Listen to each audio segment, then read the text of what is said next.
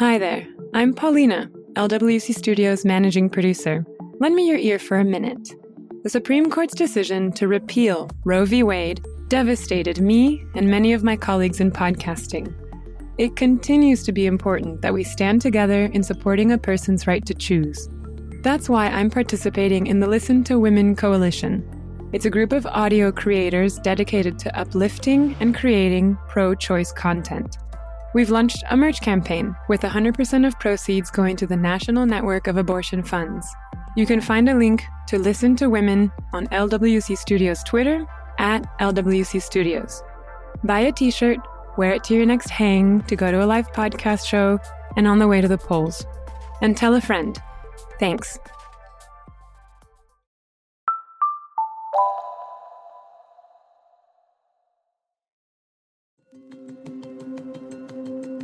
I'm Mitzi Miller, and this is 70 Million.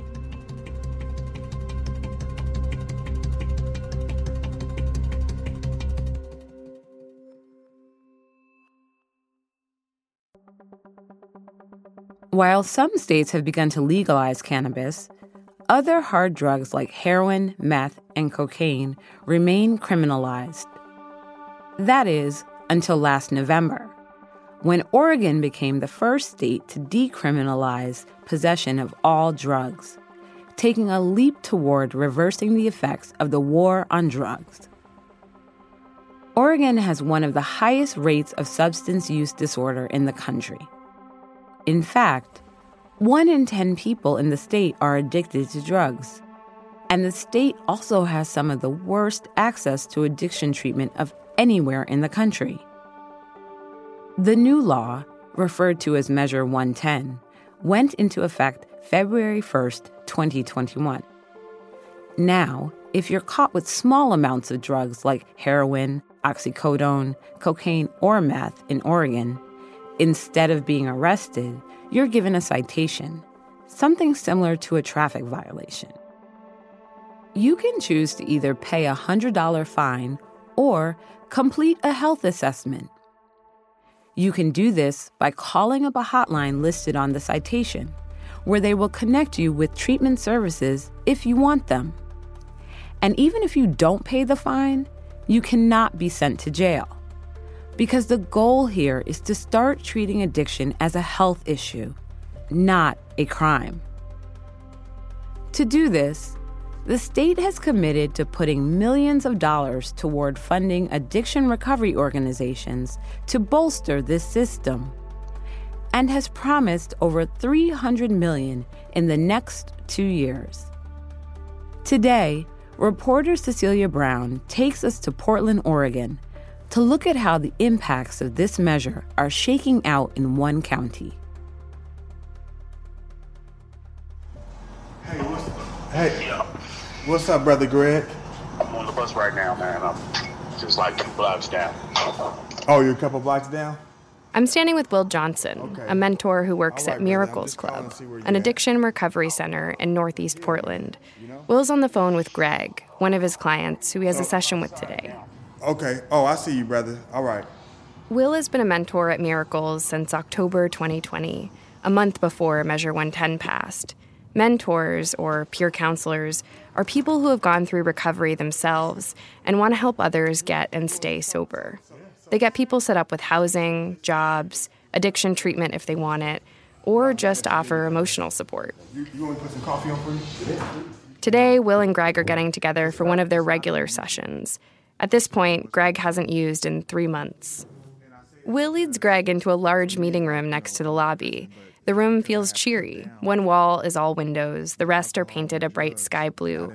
Chairs are set up in the middle of the room, spaced six feet apart for COVID. Narcotics Anonymous meetings happen here every day. So, um, yeah, what you got? What you got going on right there? Will and Greg sit down at a table at the front of the room, and Greg pulls out a book he's been reading in the program. Behind them is a wall covered in photo collages from different events at Miracles big get togethers in the park, barbecues with music, that kind of thing. These events are sort of at the heart of what Miracles stands for. It began as a sober social club. Now they have mentors who can connect participants with recovery services. How do you feel about treatment and stuff like? Are you like enthusiastic? Are you kind of like, man, I don't want to go down here and hear that shit a little bit. No. Like, no, no, no. I, but, but it's okay because we talking, and then we just gonna get some perspective. Good question. Yeah. Good question. Sometimes it can be like that. Now, to be honest, I feel I'm alone again. Greg's been living in drug free housing downtown, and he says his neighbors there have been pulling back. The phone calls, I used to get phone calls, I used to text. There's no more calls. There's no more good mornings. There's no more how you doing, just checking in with you, see if you want to hit a meeting. There's no more of that for the last two days. So, so sometimes the mind will will personalize situations, personalizing like, man, but you know, why didn't they do it like, or you know what I mean? But the best thing is, is that I got a place that's safe. I'm getting ready to start a process to continue to work on Greg. I did not actively use any mind or mood altering substances. I'm getting through and getting over this codependency, and in my future, there's hope. That trumps anything. That's wonderful. And then you, the door is always open. Always.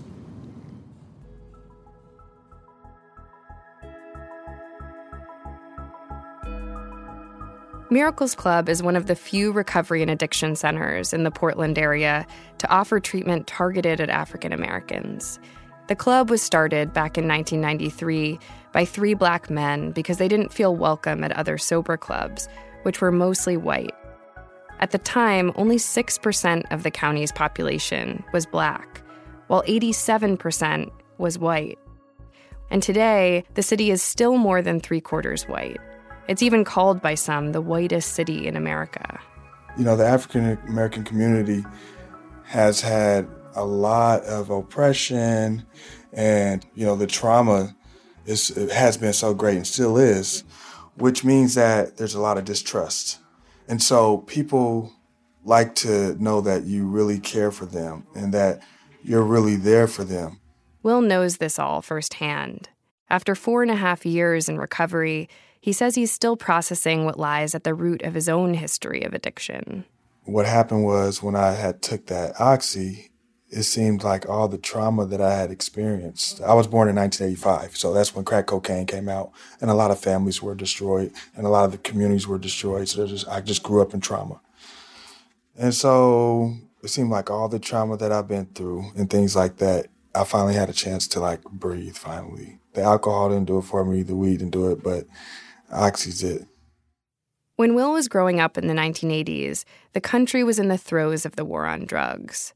Just a year after he was born, the Anti Drug Abuse Act went into effect, which increased federal funding for law enforcement and prisons and made penalties for crack 100 times harsher than those for powder cocaine. Around the country, these laws fell particularly hard on black Americans.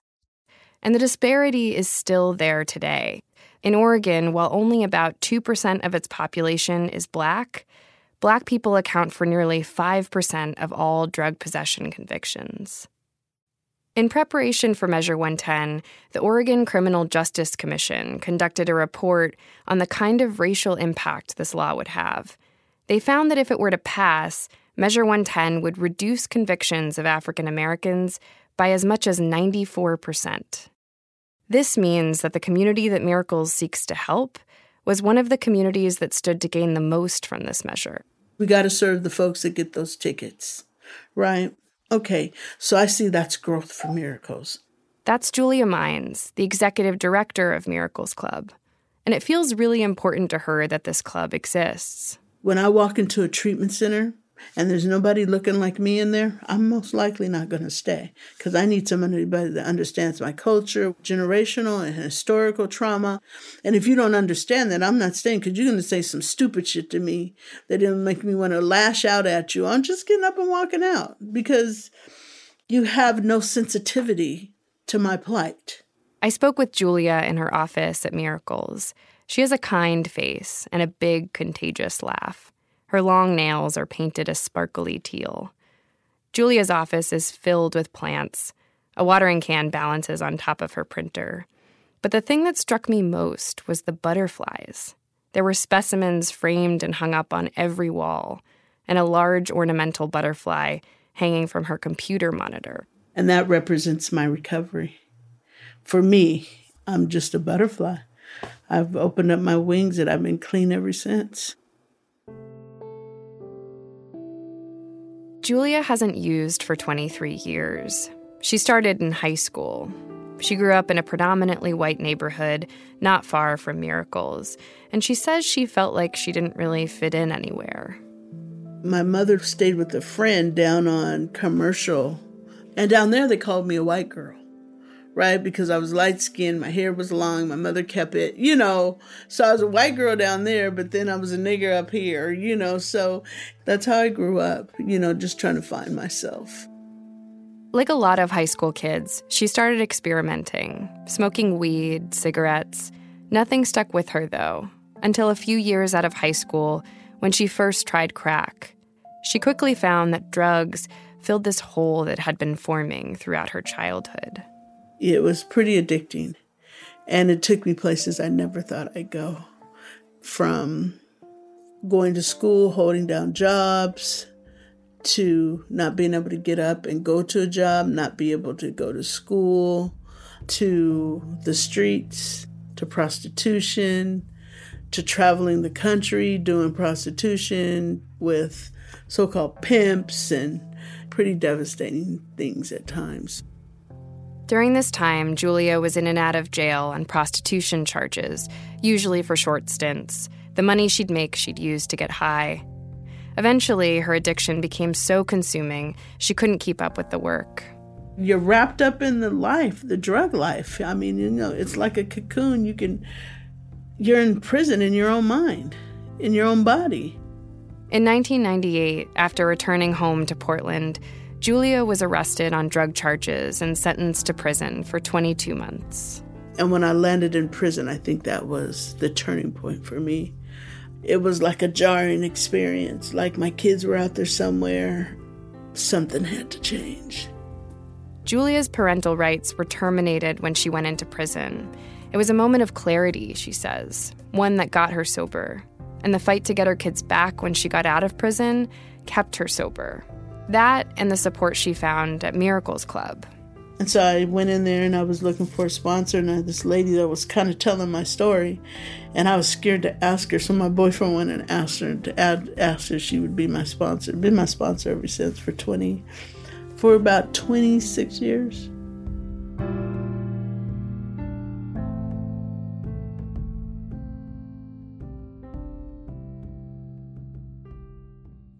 In Julia's office, there's an entire wall lined with the certificates she went on to earn when she entered recovery. She got certified as an alcohol and drug counselor, a peer recovery counselor, and got two master's degrees in social work and organizational leadership. She's put all this to work in the recovery community. Then, two years ago, she got offered the executive director position at Miracles. I've been here ever since, you know, just building the club up, trying to get us to a different place.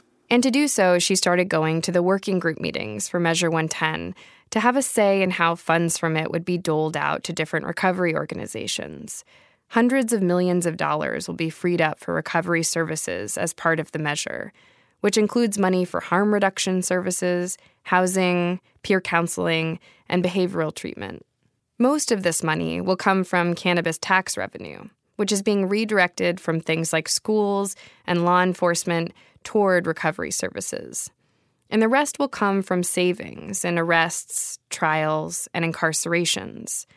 An independent consulting firm conducted a study that estimated the state spends as much as $59 million a year on the criminalization of drug possession.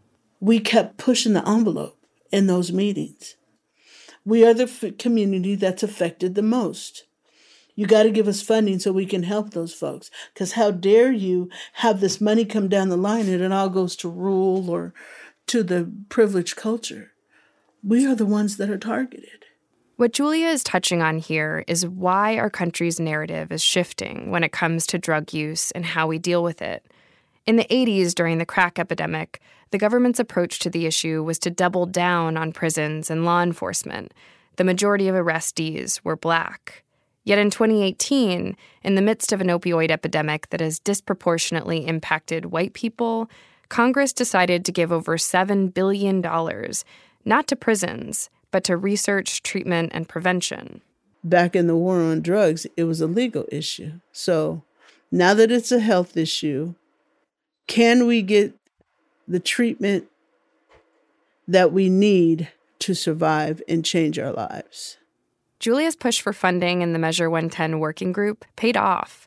In June, when 48 organizations were chosen to receive the first round of funding, Miracles Club was among them. Julia secured over $200,000 for the club to improve their recovery services. Before this new law, over 12,000 people were arrested for drug possession per year in Oregon. About 40% of those were repeat offenses.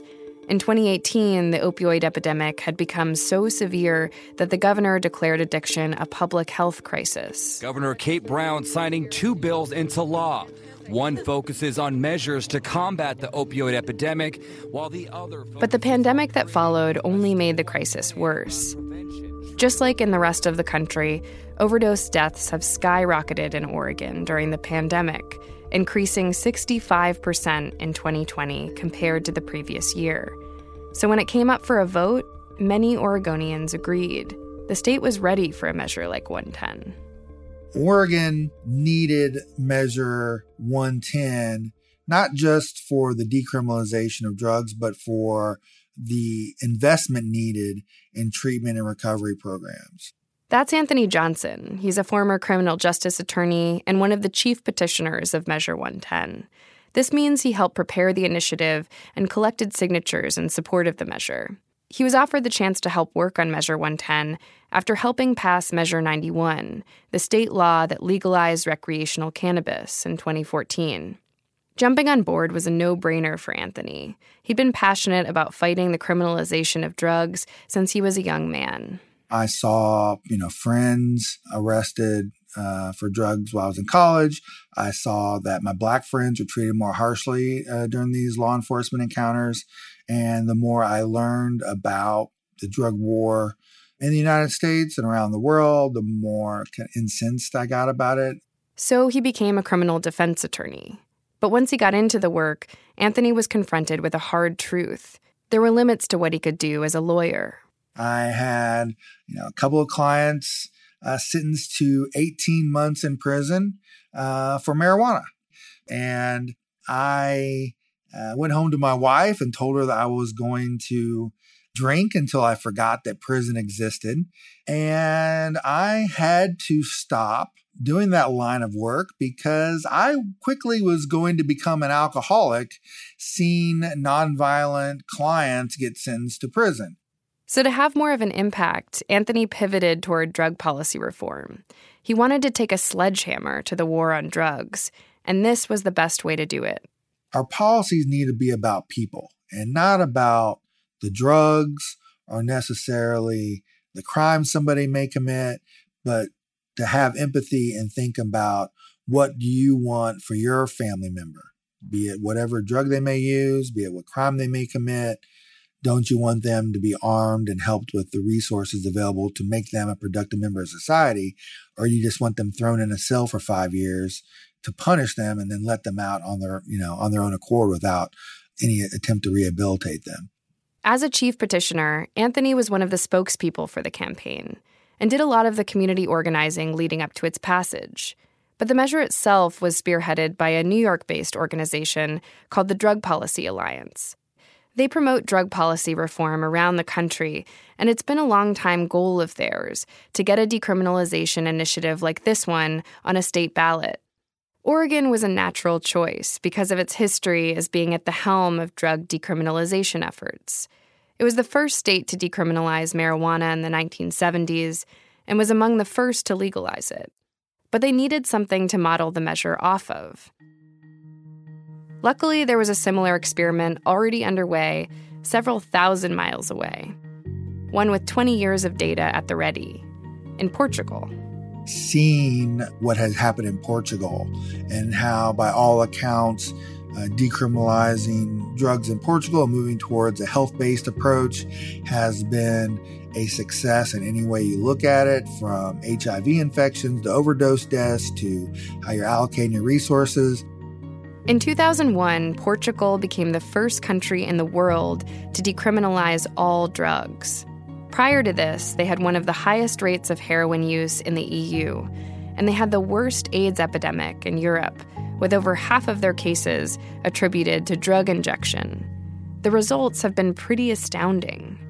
Drug induced deaths and HIV infections plummeted in the years that followed this new law. So Oregon decided to follow suit. Voters will soon decide whether to decriminalize drug use. Measure 110 the whole country was watching to see what would happen in Oregon. Measure 110. Now, this is getting headlines around the country. That measure. The measure was backed by the ACLU, Human Rights Watch, and even celebrities like John Legend and Mark Zuckerberg got behind it. States looking at Oregon because of some of the results of uh, yesterday's vote, and that includes Measure 110, which passed with 58% of the votes. Making On November 3rd, 2020, Measure 110 passed. A new state law that rolls back criminalization of drug possession is now in effect. Making Oregon the first state in the nation to decriminalize the personal possession of illegal drugs. Arguably the biggest blows to the war on drugs to date. There was a lot of local support for the law. Mike Schmidt, the DA from Multnomah County, where Portland resides, was so excited he even put it into effect six weeks early. Here he is on local TV station KGW. I'm in favor of ballot measure 110. Uh, so I think it's time to, to step up and put our ideas into action and say, look, if this is your But not everyone in the state supported the measure. There was a pretty active no on Measure 110 campaign. Many district attorneys came out against it. Law enforcement from across the state came out against the measure too, including from the county with one of the highest overdose rates in the state. And even some in the recovery community voiced their concerns. Mike Marshall from Oregon Recovers spoke about it on K2 News last October in a debate over the measure. For those who the healthcare system have failed and the criminal justice system is the last access for them to get treatment, mm-hmm. this will cut off that treatment for far too many of them, leading into an increase in drug overdoses. Um, lastly, this was the biggest concern that Oregon would lose this criminal pathway into treatment. The way it worked before Measure 110 was that a drug possession arrest might land you in a drug court somewhere, where you'd be given the choice between jail or addiction treatment. It's very easy to decriminalize this. The harder part is to have these folks get into treatment when there's a need. That's Judge Eric Bloch, a judge who has served in Oregon drug courts for 18 years. He believes that court mandated treatment is one of the only ways to get people addicted to substances into recovery. A lot of these folks who end up in our system, they couldn't or didn't access the resources in the community.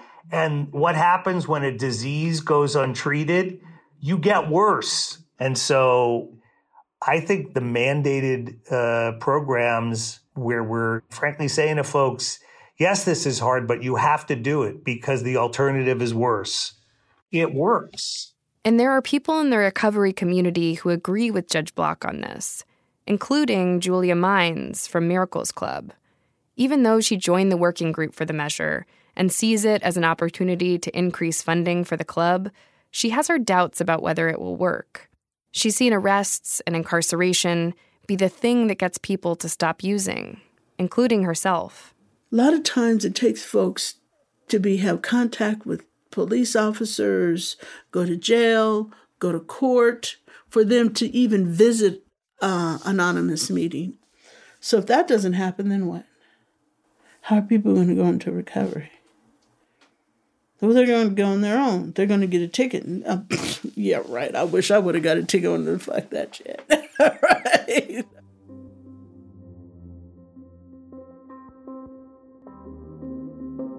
It's true that incarceration can have the kind of impact that Julia and others have experienced. And court mandated treatment programs like the one Judge Bloch runs can interrupt the cycle of addiction momentarily.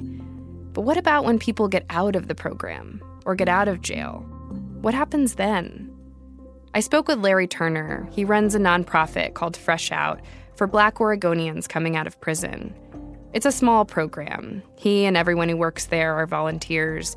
And he says many of the people coming out of prison continue to struggle with addiction.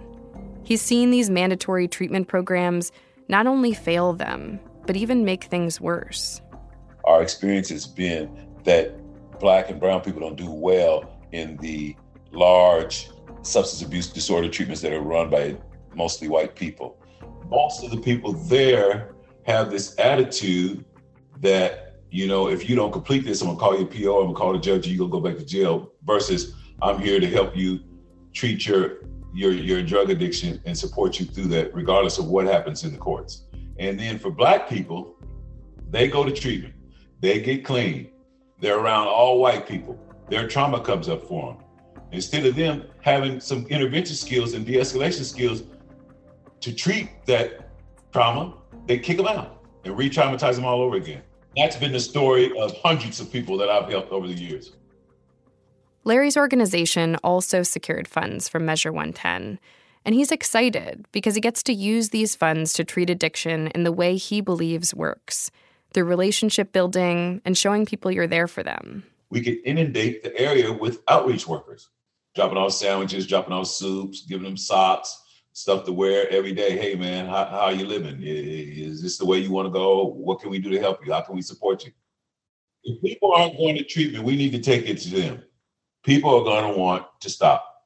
Opinions on voluntary versus involuntary treatment for addiction vary, but recent research shows compulsory approaches don't necessarily lead to improved outcomes. Some studies even suggest they could make things worse. But according to Judge Bloch, court mandated treatment programs aren't going anywhere in Oregon. I would love to be out of business, but I don't foresee it anytime soon. He says that while low level drug offenders can no longer be arrested and sent to these programs, addiction can fuel other crimes too. The other folks who are drug involved, usually at a higher level, they're committing crimes that nobody is going to decriminalize. We will never decriminalize, you know, uh, car theft. We will never decriminalize burglaries. And so that's why, whether we like it or not, there will continue to be large numbers of people with substance use disorder in the criminal justice system. But people like Larry Turner think that Bloch is wrong. That if we support people struggling with addiction effectively, more of them will choose treatment over a path of addiction and crime. He says all you have to do is look at what he's doing with the Measure 110 funds he's received so far. Right now, in my program, the biggest impact uh, is I've kept people from stealing because I've been able to give them gift cards. I've kept people from selling dope because I've been able to get their car fixed for them. I've kept people from driving what, what, what a suspended license and end up going back to prison or killing somebody because I've been able to help them get their license. Larry tells me that his approach has resulted in many of the people he works with choosing to stop using. While Larry's organization doesn't collect data on this because they're volunteer run, I spoke with a parole officer who works with Larry, and he agrees that Larry has had a lot of success with the people he works with because they trust him and know they can count on him for support through this transition. Eight months after this measure went into effect, we're still only beginning to see the impacts it's having. Much of the data has yet to be released. But what we do know is that as of September 2021, 1,159 citations have been filed in circuit courts across the state for drug possession. Most of these have been for meth, but what might be most remarkable is that who these citations are being issued to has changed dramatically. In cases where the race of the person was noted, only 2% of citations were issued to black people who also represent just about 2% of the population. This suggests that the racial disparity this law sought to eliminate may actually be shrinking. As for the health assessments made through the hotline, I had a hard time figuring out how many had been done. This is the part of the measure that allows people to avoid the fine.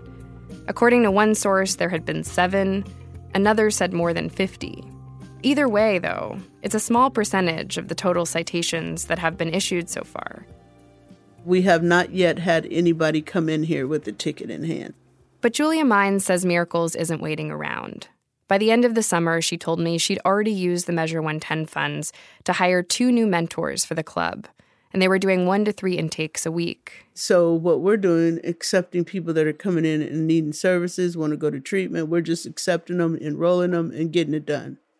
Because I think if we sit around and wait for police to give them a ticket, we're going to sit around twiddling our thumbs. When you look specifically at Multnomah County, which includes Portland, only 51 citations have been filed so far.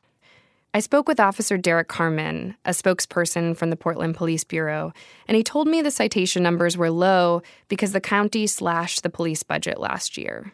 Now their officers are stretched thin, he said. But he said another contributing factor is that now that drug possession is considered on par with a traffic violation, officers may be deprioritizing these citations because they're focusing on other, more criminal matters.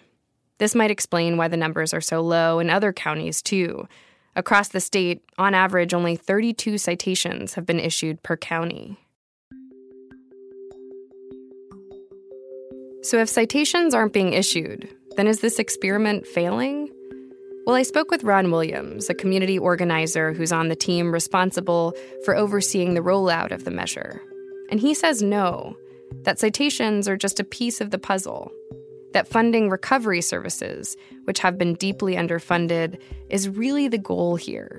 If I right now walk over to Central City Concern and say, Look, I'm struggling, I need to get into somewhere, and then a peer comes and talks to me and takes me over to uh, get signed up for the Oregon Health Plan, then I can get outpatient. Then he takes me over to the housing office where I can get into immediate transitional housing. So I've got a peer, I've got housing, I've got outpatient, but there's nothing that says that's Measure 110, even if it is. You see what I'm saying? It could be getting paid for by Measure 110, but there's nothing that tells me that I just got a Measure 110 service. And the idea is not that it's just people with citations that get services. It's anyone in Oregon can get services. Period. That's what the law says. Nearly everyone I spoke to for this story told me it was too soon to know if Measure 110 was working, that eight months just isn't enough time, especially during a pandemic. The data I could find on overdose rates for 2021 showed slightly more deaths in February and March this year than during the same period in 2019 or 2020. But again, this is just a couple of months of data that was captured before organizations began receiving Measure 110 funds, funds that would boost outreach and services. But the Drug Policy Alliance isn't waiting. They're already working on bringing decriminalization measures to other states, and they're getting to work on the federal level, too. In June, Representatives Cori Bush and Bonnie Watson Coleman introduced a bill in the House called the Drug Policy Reform Act which, if passed, would eliminate criminal penalties for drug possession at the federal level.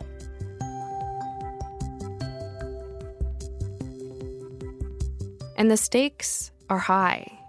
When I first walked into Miracles Club, Julia gave me a tour of the building.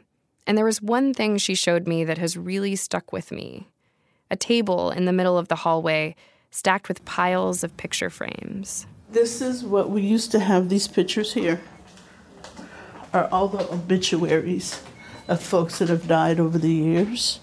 And they used to be all over that wall. So when we painted, we took them down. You make one of these for each time someone who passes mm-hmm. away who's been yeah, through here. That's it. Yeah. Wow. So yeah. how many? How many do you have? So one, two, three, four, five. It is the weight of this moment, of these piled frames on the table, that continues to remind me of what's on the line here in Oregon all the lives that may be lost if this experiment fails. And all the lives that may be saved if it works.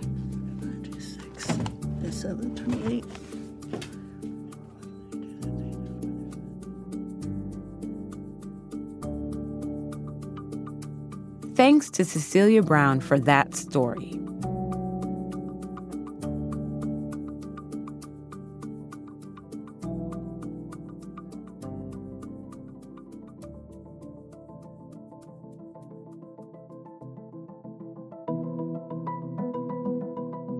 For more information, toolkits, and to download the annotated transcript for this episode, visit 70millionpod.com.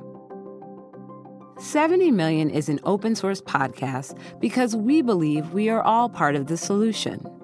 We encourage you to use our episodes and supporting materials in your classrooms, organizations, and anywhere they can make an impact. You may rebroadcast parts of or entire episodes of our four seasons without permission. Just please drop us a line so we can keep track. 70 million is made possible by a grant from the Safety and Justice Challenge at the MacArthur Foundation and is produced by LWC Studios. Jen Chien edited this episode. Elizabeth Nakano is our sound designer. Emma Forbes is our staff writer, and Michelle Baker is our photo editor. Mark Betancourt is our lead fact checker. Cedric Wilson is our lead producer. Juleyka Lantigua is the creator and executive producer. I'm Mitzi Miller. Thank you for listening.